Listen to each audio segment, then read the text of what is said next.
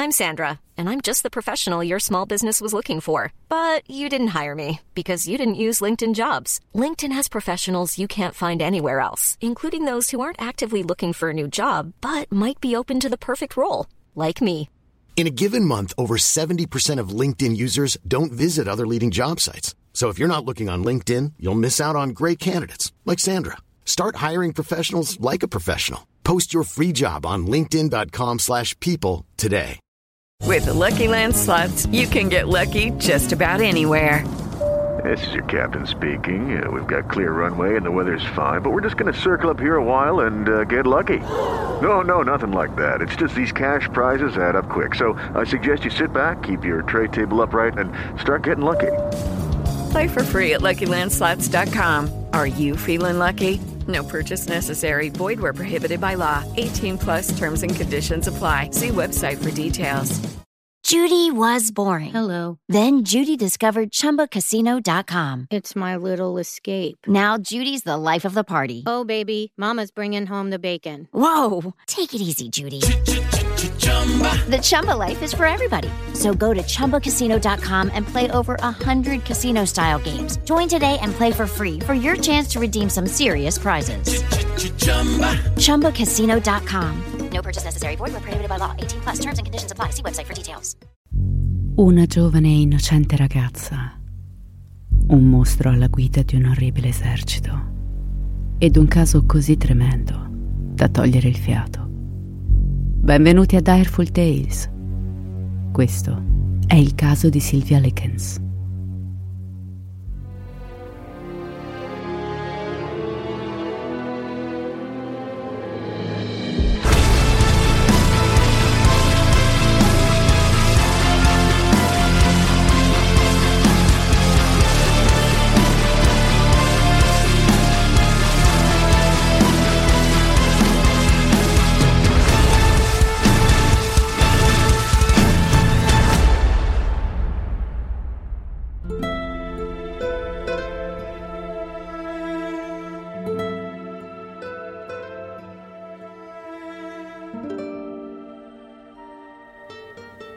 Se mi ascoltate da un po', sapete che solitamente inizio gli episodi con un incipit interessante, narrativo, un aggancio poetico, passatemi il termine, giusto per mettervi nel mood.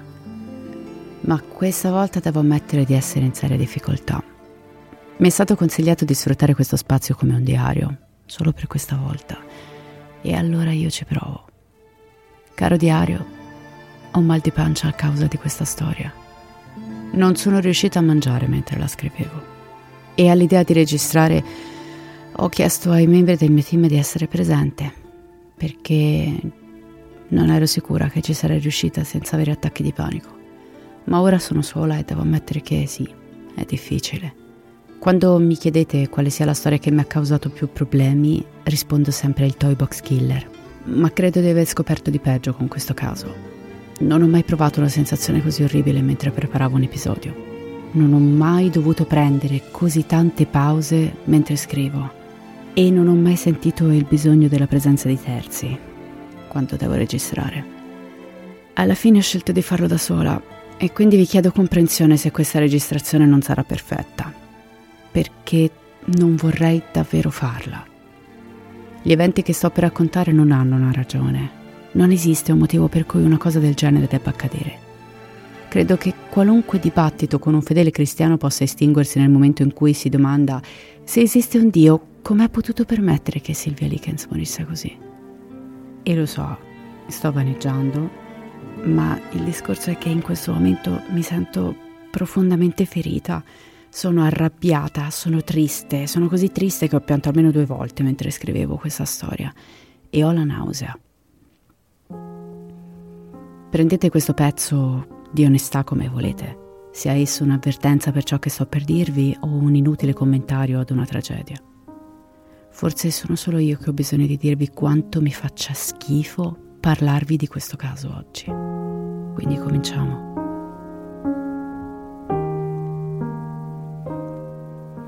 Sylvia Marie Likens nasce il 3 gennaio del 1949 da Lester Likens e Betty Francis.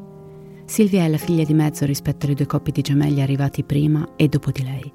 è nata da sola e per questo si sente un po' lasciata da parte e si considera pure un po' strana, come se le mancasse quella metà di complicità che vede negli occhi dei suoi fratelli quando chiacchierano tra loro. Cookie, così la chiamano in casa. I suoi le vogliono molto bene e cercano di non farle mancare niente. Ma questo purtroppo non colma il vuoto nel cuore della giovane Silvia, che nel frattempo cresce forte e indipendente, senza fare affidamento sulla gentilezza degli altri per avere successo. Una ragazza competente e schietta, che non manca di assicurarsi che tutti intorno a lei vengano ascoltati.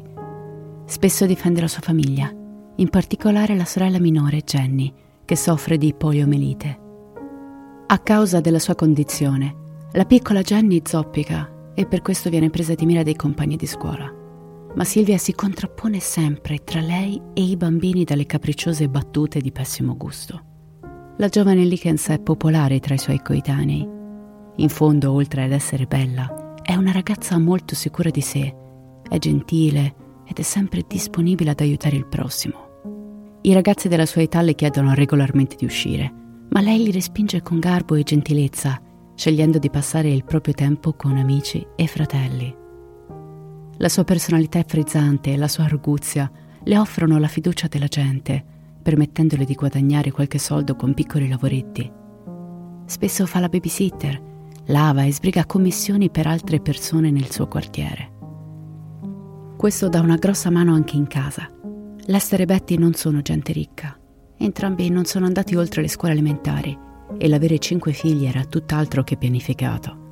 La scarsa istruzione e la costante necessità di denaro li costringe ad accettare qualsiasi lavoro saltuario a disposizione. Lester in passato ha lavorato in una lavanderia, in varie fabbriche industriali e a un certo punto ha anche tentato di gestire un suo ristorante, ma nessuna delle sue imprese ha mai avuto successo. Betty si è unita a lui in questi lavori, cercando sempre di contribuire a portare più soldi alla famiglia, ma la coppia arranca a livello finanziario e capita spesso che i due spediscano i figli dai parenti con la promessa di inviare denaro appena possibile, evento assai raro. Nell'estate del 1964, Lester e Betty trovano un lavoro in un Luna Park, un'occupazione che finalmente può portare un po' di equilibrio monetario, per quanto sia stagionale e faticoso. La prima estate senza genitori, Silvia e i suoi fratelli vengono accolti dai nonni, che li accudiscono con amore. Ma l'estate successiva tutto cambia. Diana, la sorella maggiore di Silvia, è già fuori casa.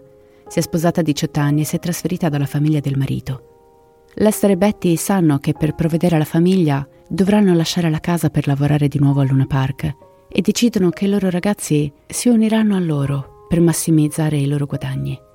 Ma Jenny non è in grado di lavorare. Inoltre ritengono che lei e Silvia, essendo due belle ragazze, possano essere esposte alle avance di troppi uomini che lavorano a Luna Park. Così Lester parla con una conoscente, Gertrude Barazweski, la madre di due ragazze con cui Silvia e Jenny hanno recentemente fatto amicizia. Gertrude assicura a Lester che si occuperà con piacere delle sue figlie fino al suo ritorno, tenendole con sé come parte integrante della famiglia. Lester accetta di pagare a Gertrude 20 dollari alla settimana per aiutare con le spese, ma il povero uomo non sa di aver appena condannato le sue figlie alla casa degli orrori. Gertrude Nadine Panazeschi, terza di sei figli. Gertrude era la preferita del padre che la coccolava ogni volta che poteva e che ha avuto la conseguenza involontaria di portarla a un'antipatia selvaggia da parte della madre. La donna infatti la trascura e la tratta in modo orribile. Non la prende mai in braccio, la fa cadere di proposito Gertrude si affida al padre per la compagnia durante tutta la sua giovane vita, evitando la madre a tutti i costi. Ma quando ha solo dieci anni, mentre è in giardino ad aiutare suo papà, l'uomo ha un improvviso attacco di cuore che in meno di cinque secondi se lo porta via. Gertrude avverte la madre, ma la donna, accorgendosi del decesso del marito, la incolpa immediatamente urlandole addosso. Dopo la morte del padre, il comportamento della madre nei confronti di Gertrude non fa che peggiorare Ogni occasione è buona per ricordarle di essere la causa della morte del marito e spesso la sgrida per qualsiasi offesa percepita.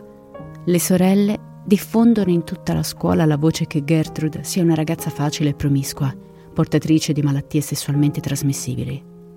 Gertrude è isolata e sogna solo di fuggire dalla sua famiglia.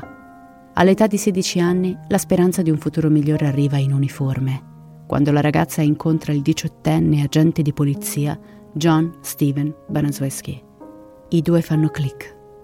Gertrude scappa dalla madre senza voltarsi indietro e in poco tempo accetta di sposare il suo amore. Ma non sembra esistere serenità per la giovane. Subito dopo il matrimonio scopre che John è ancora più scostante di quanto lo sia mai stata sua madre. Il marito si rivela un violento e abusa della donna sia mentalmente che fisicamente. Gertrude non è mai stata educata a fare nessuna delle cose che in questi anni ci si aspetterebbe da una moglie. John ritiene che sia compito di una donna tenere una casa pulita e ordinata e quando lei non ci riesce si sente in diritto di punirla con la violenza. Basta della polvere su una credenza o il cibo leggermente bruciato. Con il passare del tempo a John basta davvero uno sguardo per far scattare le mani. Come complice la sua fedele bottiglia di alcol. Tre anni dopo il matrimonio, la coppia dà il benvenuto alla prima figlia, Paula, e due anni dopo ad un'altra bambina, Stephanie. Gertrude però non riesce ad amare come si dovrebbe le proprie bambine. Il suo rapporto con il genere femminile è sempre stato molto traumatico e la donna si riscopre a provare un profondo risentimento nei loro confronti. Poco dopo la nascita di Stephanie, Gertrude ha un esaurimento nervoso. Secondo le cartelle cliniche, le viene diagnosticato il nevroticismo, che al momento storico in cui si svolge la nostra storia è un termine che descrive le reazioni mentali, emotive e fisiche drastiche e irrazionali. Ma il sistema sanitario scarseggia in termini di cura del benessere mentale delle persone. Così non viene prestata attenzione alle serie difficoltà di Gertrude. Anzi, le viene consigliato di rimboccarsi le maniche e di darsi da fare per essere una buona madre. Oggi, col seno di poi, pare che Gertrude soffrisse di un grave disturbo borderline di personalità che di per sé non è pericoloso, tranne quando è portato agli estremi, come nel caso di questa donna. Dopo il suo crollo mentale, Gertrude si impegna veramente per migliorare il proprio rapporto con le figlie. D'altronde odia sua madre e nella sua testa la usa come perfetto esempio di come non vuole diventare. Presta così molta attenzione alle sue bambine, nonostante John la picchi regolarmente per qualunque sua presunta mancanza. Nascono altri due bambini, John e Marie. Gertrude, essendo ora l'unico punto di riferimento di quattro piccoli bisognosi di cure, smette di occuparsi quasi totalmente del marito, che sempre più geloso e violento arriva a diventare una minaccia anche per i suoi stessi figli. Oggi forse sarebbe più semplice fuggire, ma Gertrude non riesce da sola con i soldi ed è costretta a restare, fino a quando la donna conosce un uomo di nome Edward Guthrie, Gertrude coglie l'occasione di questo incontro per divorziare da John e sposare immediatamente il suo nuovo compagno. Ma Edward sembra più interessato ai grossi assegni di mantenimento che l'ex marito sborsa per i figli, piuttosto che alla moglie. Anche questo matrimonio finisce velocemente. Basta un gesto. Un giorno Edward colpisce con un forte schiaffo Stephanie durante una discussione. Gertrude divorzia dopo solo tre mesi. Ora la donna è sola per la prima volta. Sola con quattro figli. Tenta di incontrare uomini con cui uscire e magari accasarsi, ma riceve solo rifiuti e offese. Sei vecchia, sei appassita. Gertrude è sempre più sola e stressata. Inizia a percepire i propri figli come un bagaglio inutile. E come molte volte accade, anche se fortunatamente in termini molto più leggeri, inizia a vedere il suo passato con sfumature rosa. Anche se John è stato selvaggiamente violento con lei, Forse è stato un errore divorziare da lui, che perlomeno è stato un buon padre e non ha mai colpito i bambini, né li ha trattati in modo scortese, cosa che ora la donna considera una rarità. È capitato a tutti di ripensare al proprio o alla propria ex, ma fortunatamente mandare un WhatsApp da ubriachi con su scritto mi manchi o ti penso raramente finisce in tragedia. Ma Gertrude torna sui suoi passi innescando un giro di domino letale e carico di orrore. La donna torna da John e i due si risposano. La coppia ha così altri due figli, Shirley e James. Ma tra una gravidanza e l'altra Gertrude subisce diversi aborti a causa del cambiamento degli ormoni dovuti all'età e dallo stress fisico che il suo corpo sta attraversando. A ogni aborto Gertrude perde un pezzo della sua anima diventando sempre di più un guscio vuoto. Prendersi cura di se stessa diventa un compito scoraggiante. Gertrude passa le giornate immobile a letto, fissando il soffitto. Occasionalmente si trascina per casa come uno spettro dal lenzuolo logoro. Nessuno, nemmeno i medici sanno come aiutarla. John, dal basso della sua crudeltà, pensa che la moglie sia solo pigra. Non comprende come la donna non riesca a superare emotivamente gli aborti spontanei, come è abituato a fare lui. Così la prende a schiaffi regolarmente, ordinandole di alzarsi dal letto e di prendersi cura dei bambini. La coppia divorza per la seconda volta a causa degli abusi di John e del peggioramento della salute mentale di Gertrude. La donna, ormai estremamente fragile, resta l'unica responsabile per sei bambini. Tenta di mettere la salute e il benessere dei suoi figli al di sopra della sua, ma Gertrude diventa presto amareggiata da tutto quel sacrificarsi e inizia a dare la colpa ai suoi bambini, in particolare alle sue figlie. Sono loro il motivo della sua sorte e la ragione per cui non riesce più a trovare un marito. Dà loro compiti impossibili da portare a termine, picchiandole quando queste non riescono. Gertrude, che ha sempre solo desiderato dare ai suoi figli una vita migliore di quella toccata a lei, diventa lentamente la reincarnazione di sua madre, trasformando i suoi lividi in armi violente e avvelenate ma l'amore percorre strade misteriose e Gertrude si innamora di nuovo, questa volta di un uomo sposato di nome Dennis Lee Wright. Dennis ha 20 anni, mentre Gertrude ha già superato i 30 ed è chiaro che l'uomo la usi per il sesso, ma la donna è convinta che il giovane sia il suo biglietto per uscire dalla povertà. Così lo spinge continuamente a lasciare la moglie e a stare con lei, scontrandosi sempre con un rifiuto. È solo dopo la scoperta del tradimento e conseguente divorzio da parte della moglie di Dennis che l'uomo inizia una relazione con Gertrude. Ma come in passato, anche questa diventa presto abusiva. È chiaro che Dennis non ami veramente Gertrude, né che voglia stare veramente con lei per quanto la donna si renda disponibile. Ogni volta che l'uomo minaccia di andarsene, Gertrude lo corrompe sessualmente per farlo restare, sperando che dopo aver finito egli non ricordi più perché fosse arrabbiato. Alla fine la loro relazione porta la donna all'ennesima gravidanza, cosa di cui Dennis non è affatto contento. Per quanto l'uomo si prenda cura dei sei figli della donna, è sempre stato categorico sul fatto di non desiderarne di suoi. Per lui i bambini sono una trappola. E vedendo come Gertrude campi sugli assegni dell'ex marito, si sente nel pieno della ragione. Ma la donna non desidera altro se non sposare Dennis e avere un figlio da lui e quando Gertrude informa l'uomo di essere rimasta incinta, lui dà fuori di testa e la colpisce selvaggiamente, prima dandole un pugno in faccia e poi calciandola ripetutamente al basso ventre, nella speranza di provocare un aborto spontaneo, cosa che peraltro inevitabilmente accade. Nonostante l'evento traumatico, la coppia resta insieme. Gertrude fa una promessa a se stessa. Se mai resterà nuovamente incinta, terrà la notizia per sé fino a che non sarà evidente e troppo tardi per abortire. Come un'amara profezia, la donna affronta una nuova gravidanza e quando comunica dell'imminente nascita a Dennis, l'uomo reagisce bene, non la picchia, non urla, accetta semplicemente la notizia con calma. Forse Dennis ha finalmente abbracciato l'idea di essere padre. Ma quando Gertrude torna a casa dopo aver partorito il suo settimo figlio, che chiama Dennis Wright Jr., la trova completamente vuota. L'uomo ha abbandonato l'abitazione in fretta e furia mentre le partoriva. Quando in seguito Gertrude intenta una casa di paternità contro di lui, chiedendo un sostegno economico per il figlio, Dennis la ignora, affermando che, anche se il bambino porta il suo nome, lui non è il padre biologico. Arriviamo al 1965.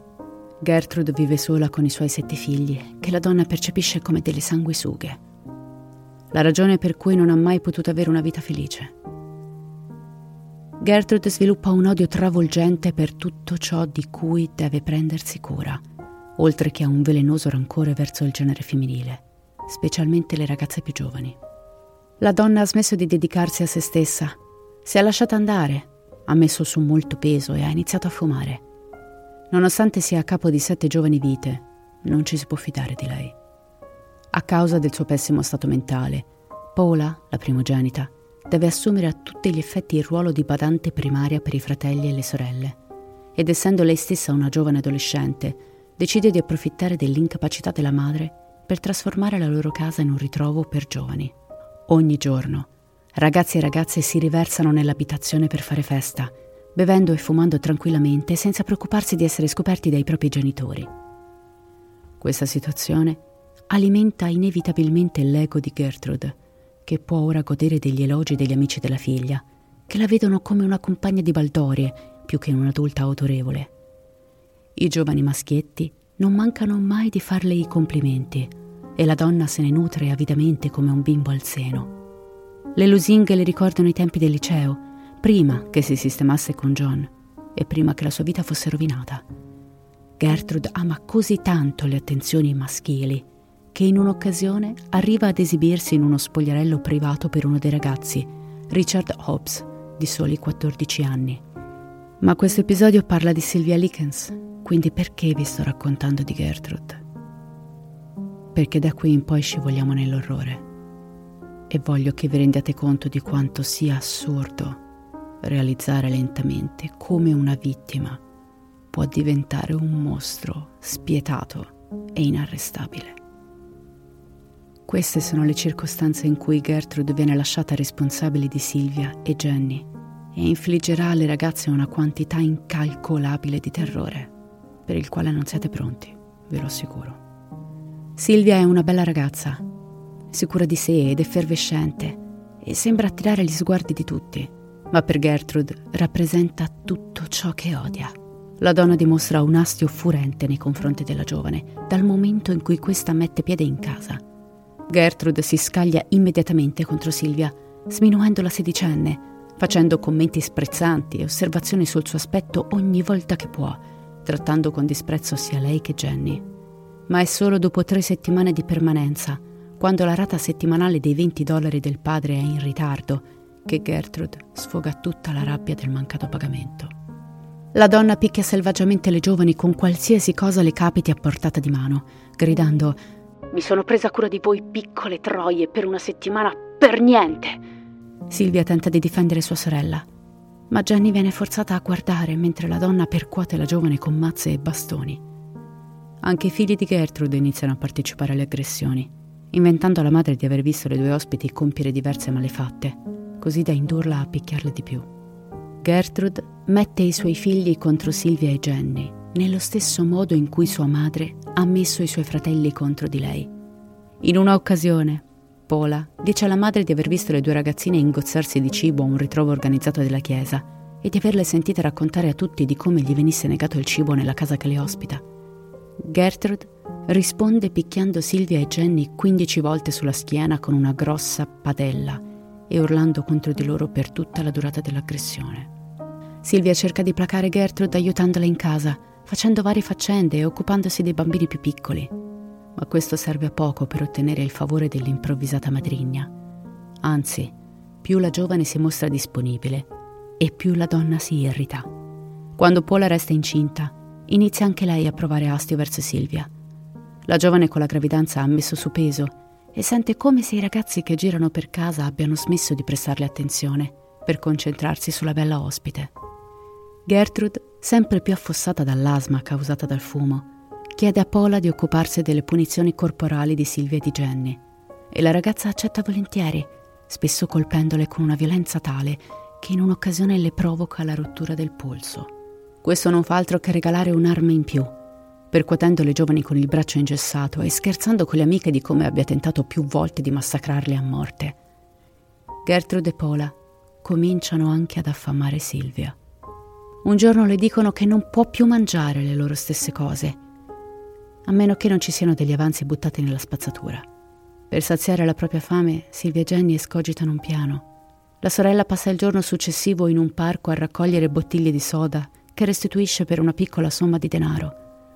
Le giovani usano i guadagni per comprare una piccola quantità di caramelle e poter mettere qualcosa nello stomaco. Gertrude le scopre e picchia brutalmente Silvia accusandola di aver rubato i dolciumi. Paula e la madre provano ovviamente un piacere malato nel far del male alla ragazza e non mancano mai di inventarsi motivi per malmenarla.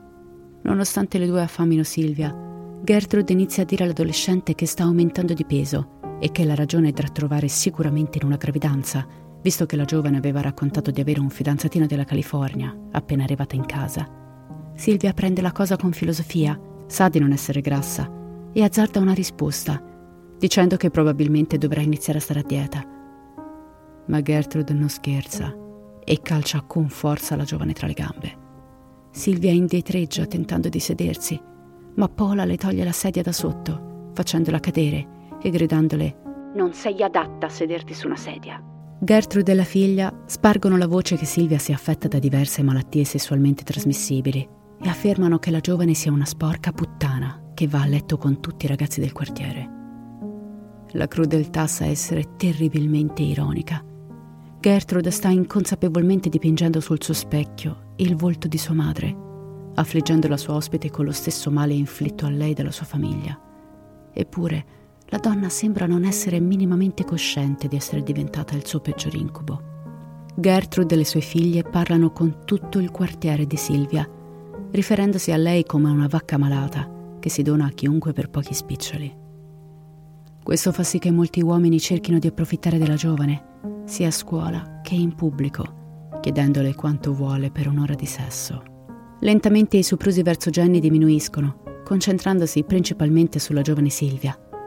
Le donne incoraggiano la sorella minore a picchiare la ragazza, dicendole che se non lo farà subirà la stessa sorte. Questo porta spesso Silvia a incoraggiare la sorella a obbedire e a picchiarla ripetutamente, mentre Jenny singhiozza. In un'altra occasione, Gertrude, Paula e un ragazzo del quartiere che ha già assistito ad alcuni abusi trovandoli divertenti, di nome Randy Lepper, decidono di far mangiare alla ragazza un hot dog contenente del cibo scaduto. Sebbene il mangiare scarseggi in casa, usare il cibo come mezzo per torturare Silvia è sempre lecito. Così il trio si mette a correre per la cucina sovraccaricando l'hot dog con tutto ciò che possono, aggiungendovi sale, pepe ed altre spezie oltre a ketchup, senape, maionese e salse varie, fino al punto in cui lo dog stesso non è più visibile, cercando di rendere la salsiccia il più immangiabile possibile. Soddisfatti della loro disgustosa creazione, il trio fa sedere la ragazza affamata e la invita a mangiare lo dog. Silvia scuote la testa in silenzio, ma Gertrude non accetta un no come risposta. La ragazza viene ingozzata a forza, fino al vomito. Silvia spera che il gruppo ne abbia abbastanza, ma Gertrude la costringe con la faccia nel suo stesso vomito e le dice di ingoiarlo mentre tutti guardano. In estate, i genitori di Jenny e Silvia fanno loro visita in due occasioni, ma nessuna delle due li informa degli abusi. Entrambe sanno che i loro genitori sono in grossa difficoltà e che li avrebbero portate con loro se solo avessero potuto. Dirgli delle orribili costrizioni gli farebbe ulteriormente male sia nel cuore che nel portafoglio. Così le sorelle pensano che sia meglio stringere i denti ancora per un po' e cercare di resistere fino a che i genitori non torneranno a prenderle. Judy was boring. Hello. Then Judy discovered chumbacasino.com. It's my little escape. Now Judy's the life of the party. Oh, baby, Mama's bringing home the bacon. Whoa. Take it easy, Judy. The Chumba life is for everybody. So go to ChumbaCasino.com and play over 100 casino style games. Join today and play for free for your chance to redeem some serious prizes. ChumbaCasino.com. No purchase necessary. Void where prohibited by law. 18 plus terms and conditions apply. See website for details. Nel frattempo Silvia continua ad essere perseguitata da uomini che le chiedono il prezzo per una prestazione sessuale.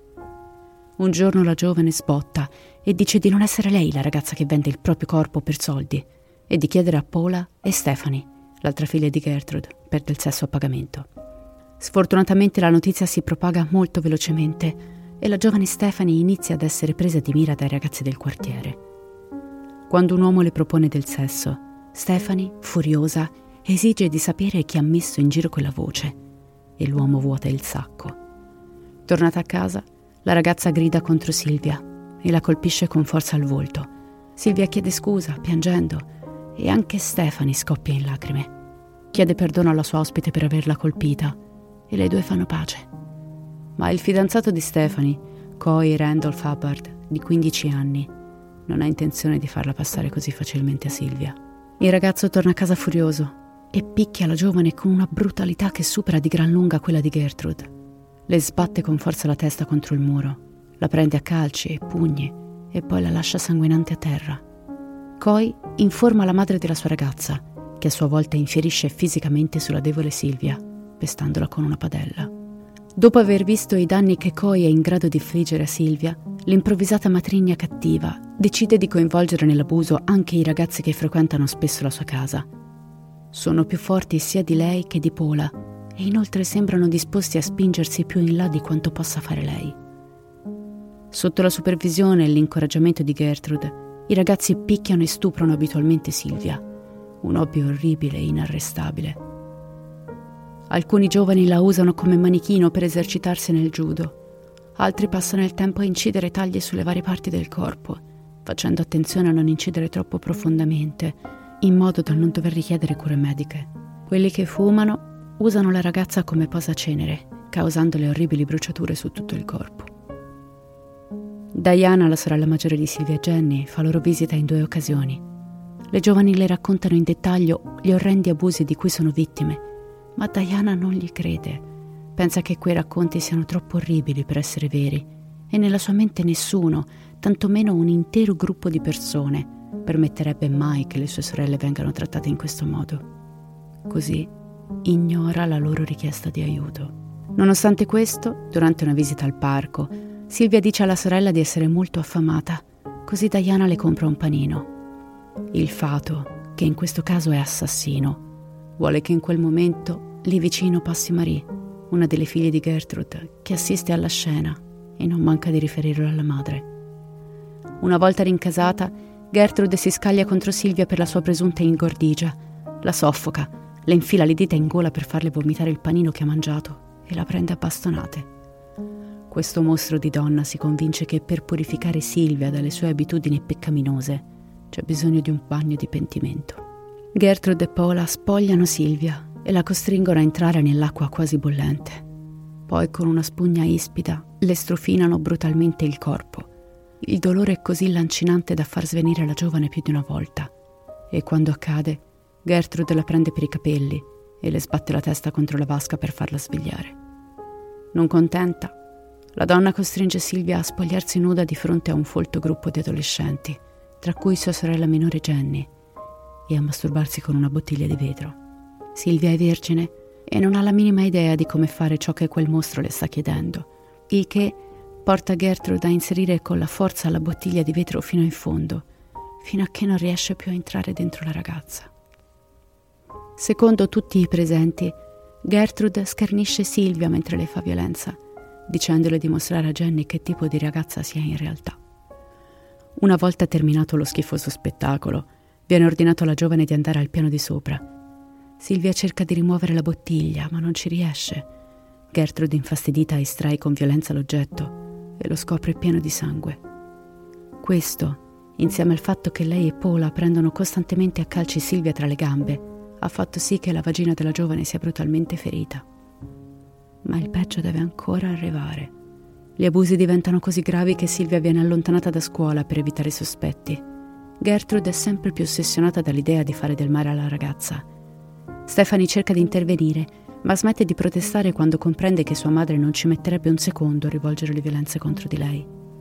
Stephanie sembra essere l'unica persona in casa che ha intenzione di opporsi a ciò che sta accadendo, ma si sente impotente. Chiunque suona alla porta per cercare Silvia riceve un sacco di bugie da parte di Gertrude e Paula. Il tempo passa, le violenze aumentano, fino a quando il padre di uno dei ragazzi del quartiere, Michael Monroe, chiama la scuola per informarli di una ragazza con piaghe aperte su tutto il corpo che vive in casa con Gertrude.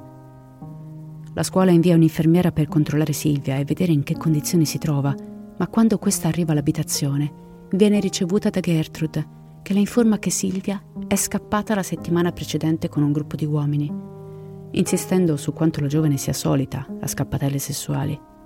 Afferma di non avere assolutamente idea di dove si trovi Silvia, nonostante sia la sua tutrice legale, e aggiunge che le ferite aperte sono il risultato del rifiuto dell'adolescente di mantenere un'igiene personale decente.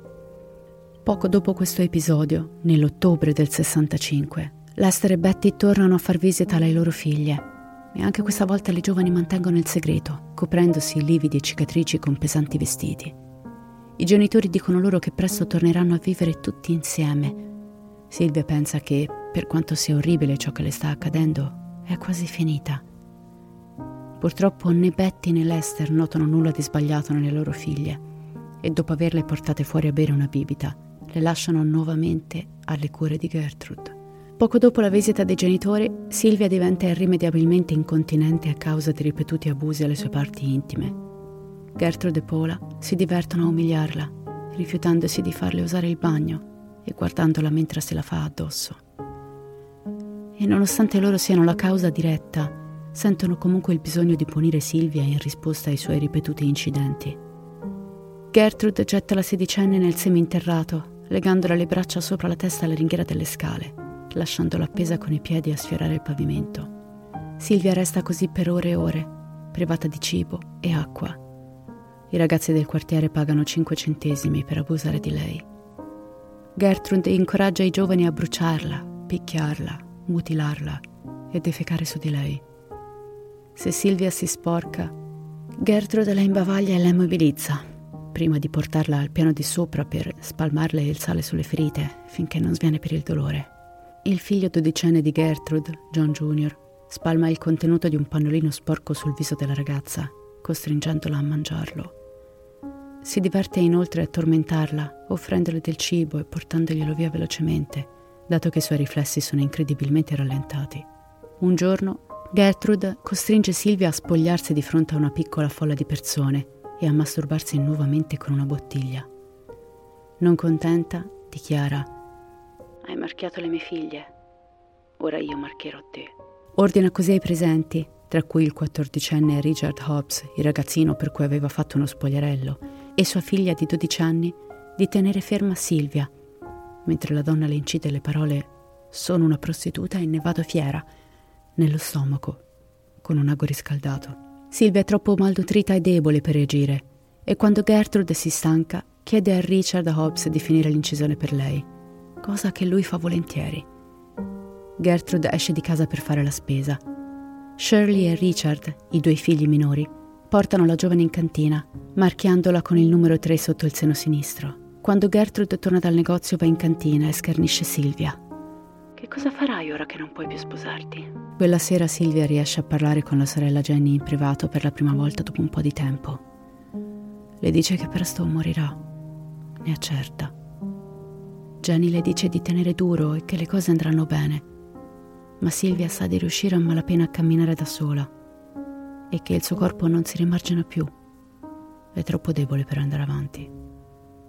Gertrude si rende conto che le torture inflitte alla giovane sono ormai troppo visibili e che è impossibile nasconderle. Sa anche di non essere stata cauta, di aver avuto molti testimoni ad assistere agli show dell'orrore. Sa che l'infermiera della scuola sospetta qualcosa. Così Escogita un piano infallibile per assicurarsi che Silvia sparisca per sempre. La costringe a scrivere una lettera ai signori Likens. Sono fuggita con un gruppo di ragazzi nel cuore della notte. Mi hanno detto che mi avrebbero pagato se avessi dato loro qualcosa. Così sono salita sulla loro macchina. Hanno preso tutti quello che volevano. E quando hanno finito mi hanno picchiato e mi hanno lasciato lividi e tagli sulla faccia e su tutto il corpo. Hanno inciso sul mio stomaco sono una prostituta e ne vado fiera.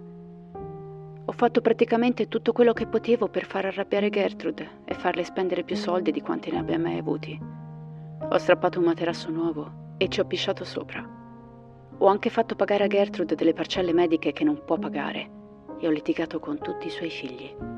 Le sono costata 35 dollari di ospedale in un giorno e non ho mai dato una mano con le faccende di casa. La lettera ha lo scopo di mettere Silvia in cattiva luce e di dipingere Gertrude come una donna affettuosa che si prende cura della giovane come meglio può. Ma la donna mostro è combattuta. Da una parte vuole tenere in vita la ragazza per poter continuare a abusare di lei con i suoi amici, ma dall'altra sa che sarebbe meglio ucciderla. Silvia viene legata ancora una volta alla ringhiera delle scale. Gertrude le offre qualche piccolo cracker da mangiare, ma la ragazza non ha più fame. Sa che manca poco alla morte e mangiare prolungherebbe solo l'agonia. Gertrude le infila a forza i cracker nella bocca prima di picchiarla ancora una volta. Più tardi, quel giorno, Silvia si sveglia e ode i bisbigli del mostro mentre confabula con suo figlio su come ucciderla. La ragazza, in un ultimo gesto disperato, tenta di fuggire dall'abitazione, ma a causa delle sue gravi ferite e della malnutrizione non riesce. Gertrude la agguanta proprio mentre Silvia sta aprendo la porta di casa. La donna colpisce così forte la giovane con un bastone da tenda da piegarne il metallo ad angolo retto. Coy Hubbard è presente e si unisce volentieri al massacro. I due trascinano la ragazza nel seminterrato. Quella notte Silvia cerca ancora una volta aiuto, urlando più forte che può, sperando, al di là della ragione, che qualcuno chiami la polizia. Ma non arriverà mai nessuno per lei. La mattina del 26 ottobre, Gertrude sposta le maciate adolescenti in cucina e dopo averla appoggiata con la schiena al muro, tenta di darle da mangiare una ciambella e un bicchiere di latte. Silvia è ormai troppo oltre il dolore e riesce a malapena a restare vigile, cosa che infastidisce la donna più anziana. Quando Silvia non riesce a portare correttamente il bicchiere di latte alle labbra, Gertrude la sbatte a terra e la trascina nuovamente nel seminterrato. Passa qualche ora e poi Silvia inizia a delirare. Paula le chiede di recitare l'alfabeto, ma Silvia non riesce nemmeno più a parlare correttamente e non è in grado di sollevarsi da terra. Le ripetute botte che ha preso e le molteplici commozioni cerebrali subite stanno dando i segni di cedimento e la scena è terrificante. Paula la minaccia verbalmente, sperando che Silvia stia solo fingendo la sua incapacità mentale. La minaccia di violenza, ma l'adolescente resta nel suo torpore lo sguardo fisso nel vuoto, sussurrando termini incomprensibili, fino a defecarsi addosso. Nel tentativo di lavare la ragazza, un divertito John Jr. la spruzza con un tubo da giardino portato in casa. Quello stesso pomeriggio, Silvia tenta nuovamente di uscire dalla cantina, ma crolla prima di poter raggiungere le scale. Mentre giace a terra, debole e bagnata, Gertrude pesta con forza la testa dell'adolescente. Poi resta lì in piedi, a fissarla per diversi minuti. Poco dopo le 17.30, Richard Hobbs torna alla residenza e si dirige immediatamente verso il seminterrato. Entrando scivola sui gradini bagnati e cade rovinosamente sul pavimento freddo della stanza. Quando solleva gli occhi per riprendersi dalla brutta botta, incontra lo sguardo con l'immagine di Stephanie che piange sommessamente, mentre coccola e stringe a sé il corpo lacerato di Sylvia Likens. Gertrude ordina ai due di pulire la ragazza. Richard e Stephanie portano la giovane al piano di sopra, le fanno un bagno caldo e le mettono addosso dei vestiti puliti e profumati. Poi la adagiano sul letto. Silvia mormora qualcosa.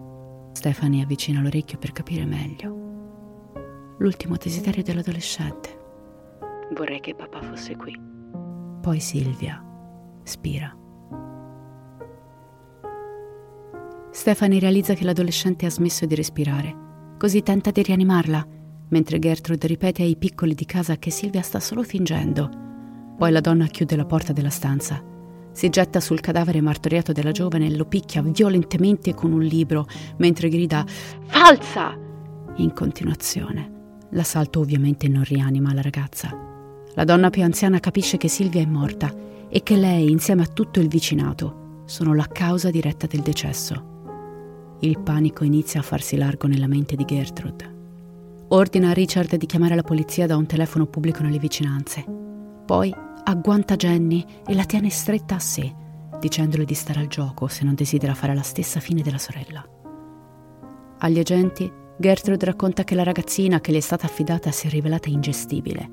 Dichiara che Silvia in diverse occasioni è fuggita con vari uomini, ha fatto sesso con chissà chi e che quel giorno è tornata sulla soglia di casa brutalizzata e nuda stringendo la lettera al petto. Con la freddezza di un maledetto computer, Gertrude consegna la lettera fatta a scrivere adolescente con la forza, aggiungendo che quando Silvia si è presentata in quelle condizioni era già in fin di vita e lei ha passato ore a cercare di curarle le ferite e a prendersi cura di lei. Ma quando gli agenti vengono accompagnati al corpo di Silvia, la scena è così macabra e orribile che uno di loro deve uscire un attimo per riprendersi. Silvia è più che malconcia. È un manichino anoressico e sfigurato in ogni angolo del corpo. Ma soprattutto il materasso su cui giace presenta diverse macchie in vari stadi di colore, segno che la giovane è rimasta in quel punto per diverso tempo. Mentre la polizia esamina la scena, Paula entra nella stanza tenendo una Bibbia al petto nel tentativo di sembrare una santa devota. Dice a Jenny che la morte di Silvia doveva accadere perché Dio non commette errori e se lei vuole vivere con loro sarà trattata come una sorella. Jenny è assolutamente terrorizzata. Nell'arco di tre mesi ha osservato quasi tutti quelli che conosceva abusare e torturare sua sorella ed è stata costretta a partecipare e quando ha chiesto aiuto non è stata creduta. La polizia parla con Jenny mentre Gertrude le stringe con forza una spalla. La ragazzina ripete quello che la donna più anziana le ha ordinato, ma mentre gli agenti continuano a osservare la scena, in un momento in cui la donna mostro è distratta, Jenny riesce a parlare con uno di loro da sola, dicendo Tiratemi fuori di qui e vi racconterò tutto. Jenny viene così portata in centrale e lì rovescia l'orrendo vaso di Pandora. L'autopsia rivela che Silvia aveva più di 150 ferite sul corpo. Il numero esatto però è probabilmente molto più alto, dati che molte si sovrapponevano e non era chiaro quante volte fosse stata appugnalata, bruciata o altrimenti ferita. Aveva danni alla cavità vaginale, che si era gonfiata a causa dei continui abusi.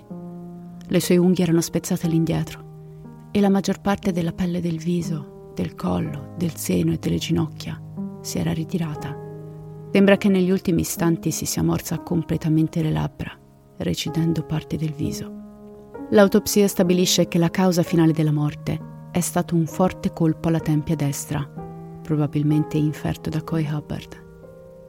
Le analisi sul cadavere e le dichiarazioni di Jenny sono sufficienti perché la polizia arresti Gertrude, Paula, Stephanie e John Jr. con l'accusa di omicidio. Poche ore dopo, anche Coy e Richard vengono arrestati per gli stessi reati. La pura brutalità di ciò che è accaduto lascia l'opinione pubblica con le bocche spalancate e la polizia resta ancora più scioccata nello scoprire che la maggior parte delle persone che hanno preso parte alle percosse di routine sull'adolescente sono così giovani da non poter essere legalmente collocati in un centro di detenzione minorile. Quando si arriva al processo, solo cinque persone vengono accusate di aver causato la morte di Silvia. Gertrude, Paula, John Jr., Coy Hubbard e Richard Hobbs.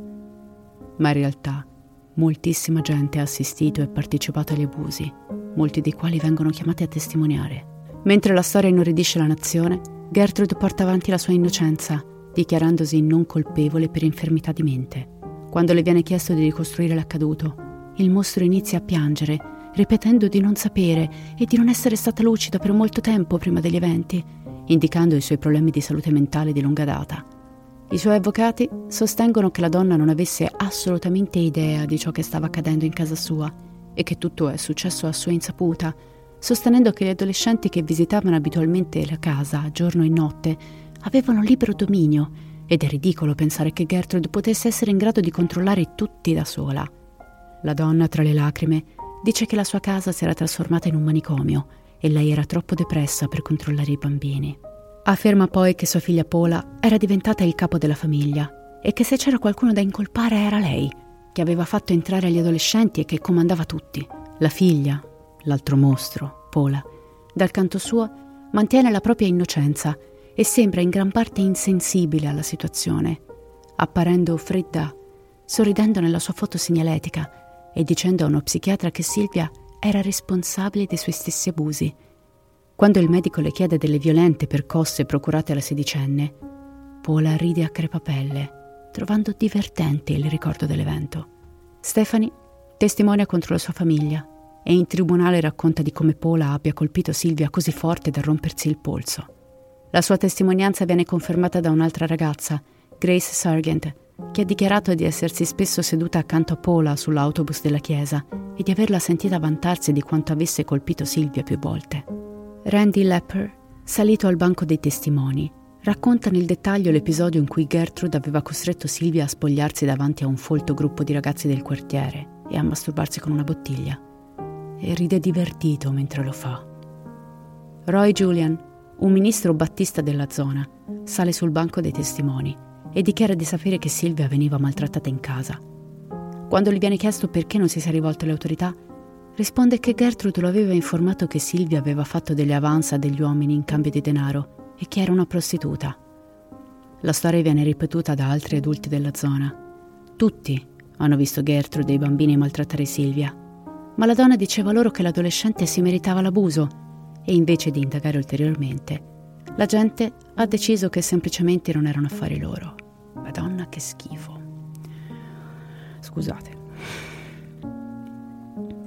La giuria ci mette otto ore per deliberare. Gertrude viene dichiarata colpevole di omicidio di primo grado e condannata all'ergastolo. Sua figlia Paula viene giudicata colpevole di omicidio di secondo grado e condannata insieme alla madre e al figlio John Jr. Coy e Richard vengono riconosciuti colpevoli di omicidio colposo e condannati da 2 a 21 anni di carcere. Ma la storia non finisce qui. Nel settembre del 1970 la Corte Suprema dell'Indiana annulla le condanne di Gertrude e Paula sulla base del fatto che il giudice aveva negato le ripetute mozioni presentate dai loro avvocati difensori durante il processo originale. Si va quindi a un nuovo processo. Paula opta per dichiararsi colpevole di omicidio preterintenzionale e viene quindi condannata a scontare una pena tra i due e i vent'anni, nonostante abbia tentato due volte senza successo di evadere dal carcere. Dopo soli due anni viene rilasciata, cambia nome e assume un'identità completamente nuova. Sotto questa nuova persona inizia a lavorare come assistente del consulente scolastico presso la Bowman Conrad Community School in Iowa. Per farlo falsifica i documenti e li usa per nascondere il suo passato criminale. Dopo 14 anni di lavoro, la sua vera identità viene rivelata e la donna viene prontamente licenziata. Comunque nel frattempo si è sposata e ha avuto due figli e secondo alcune testimonianze oggi vive in una piccola fattoria in Iowa. Gertrude invece viene nuovamente accusata di omicidio di primo grado e condannata all'ergastolo, ma viene rilasciata per buona condotta nell'85. E nonostante una protesta pubblica e le petizioni contro il suo rilascio, la commissione prende per buono il suo buon comportamento in carcere e la libera. Il mostro cambia il suo nome in Nadine Van Fossen e si trasferisce in Iowa, dove, grazie a Dio, scusate la franchezza, muore di cancro ai polmoni. Il 16 giugno del 1990, spero soffrendo come un cane. Anche Richard Hobbs è morto di cancro dopo aver trascorso solo quattro anni in riformatorio. John Jr., una volta fuori, prende il nome di John Blake ed è morto di diabete all'età di 52 anni, lasciando una moglie e tre figlie. Coy Hubbard, il ragazzo di Stephanie che picchiò Silvia, è entrato e uscito di prigione per anni e poi è morto di crepacuore nel 2007, all'età di 56 anni. Aveva una moglie e cinque figli, 17 nipoti e un pronipote. Le accuse verso Stefani sono cadute, visto la collaborazione con la polizia. La ragazza è diventata una maestra di scuola sotto un nuovo nome. Si è sposata e ha avuto diversi figli. Anche se tecnicamente tutte le persone coinvolte nel crimine sono state condannate, Silvia non ha avuto giustizia. La storia è esplosa rapidamente, diventando ben presto uno dei casi di cronaca più terrificanti della storia mondiale. La gente si innamora del crimine, dimenticando purtroppo la vittima di questo caso. Silvia Likens era una ragazza meravigliosa che aveva un futuro brillante. Si era sacrificata per il benessere della sorella ed era incredibilmente forte. Il fatto che sia conosciuta soprattutto per il modo in cui è morta e non per il modo in cui ha vissuto è una tragedia che ricade interamente sulle spalle dei mostri che gli hanno fatto questo. Tante persone sapevano che stava accadendo, ma non hanno fatto nulla per fermarlo. I vicini di Gertrude sono stati testimoni di molte atrocità. Hanno sentito le urla, hanno visto le ferite, ma non hanno detto niente finché non è stato troppo tardi. La maggior parte dei ragazzi che hanno picchiato Silvia, l'hanno tagliata, l'hanno umiliata, sono rimasti liberi e si sono costruiti una loro vita, una vita di cui non sono degni. Mi intristisce moltissimo non potervi dire di più su Silvia. Come ho detto, online si trova solo il suo nome associato alla sua morte e nessuno sa dirci quali fossero le sue passioni o i suoi sogni. Forse perché è morta che aveva solo 16 anni. Ha scelto di sacrificarsi per la sorella e per i propri genitori, a discapito di se stessa. E anche sul letto di morte non ha maledetto i suoi assassini, ha solo pensato a suo padre. La casa al 3850 di East New York Street, nella quale fu torturata e uccisa Sylvia Likens, è rimasta vacante e fatiscente per gran parte dei 44 anni dopo l'omicidio ed è stata demolita il 23 aprile del 2009. Ora al suo posto sorge il parcheggio di una chiesa. Scavando nel web ho trovato il video di un paio di urbex che sono riusciti a entrare dentro la proprietà prima della sua demolizione. Ed è una casa apparentemente normale. Ma la cosa che mi ha disgustato, e come me ha disgustato gli stessi urbex, è stato veder scritto con la vernice spray sulle pareti parole come prostituta, fottiti troia, te lo sei meritato. Un ultimo schiaffo da parte di qualche stronzo di passaggio, scusate, però è un'altra persona che fatico a identificare come essere umano. Come sentite questo caso mi ha provato non poco. Ho molto mal di pancia in questo momento, ho molta nausea e ho bisogno di assorbire tutto quanto. Quindi nessuna chiusura poetica oggi. Io vi ringrazio per la compagnia e vi aspetto al prossimo episodio. E come sempre, restate spaventati.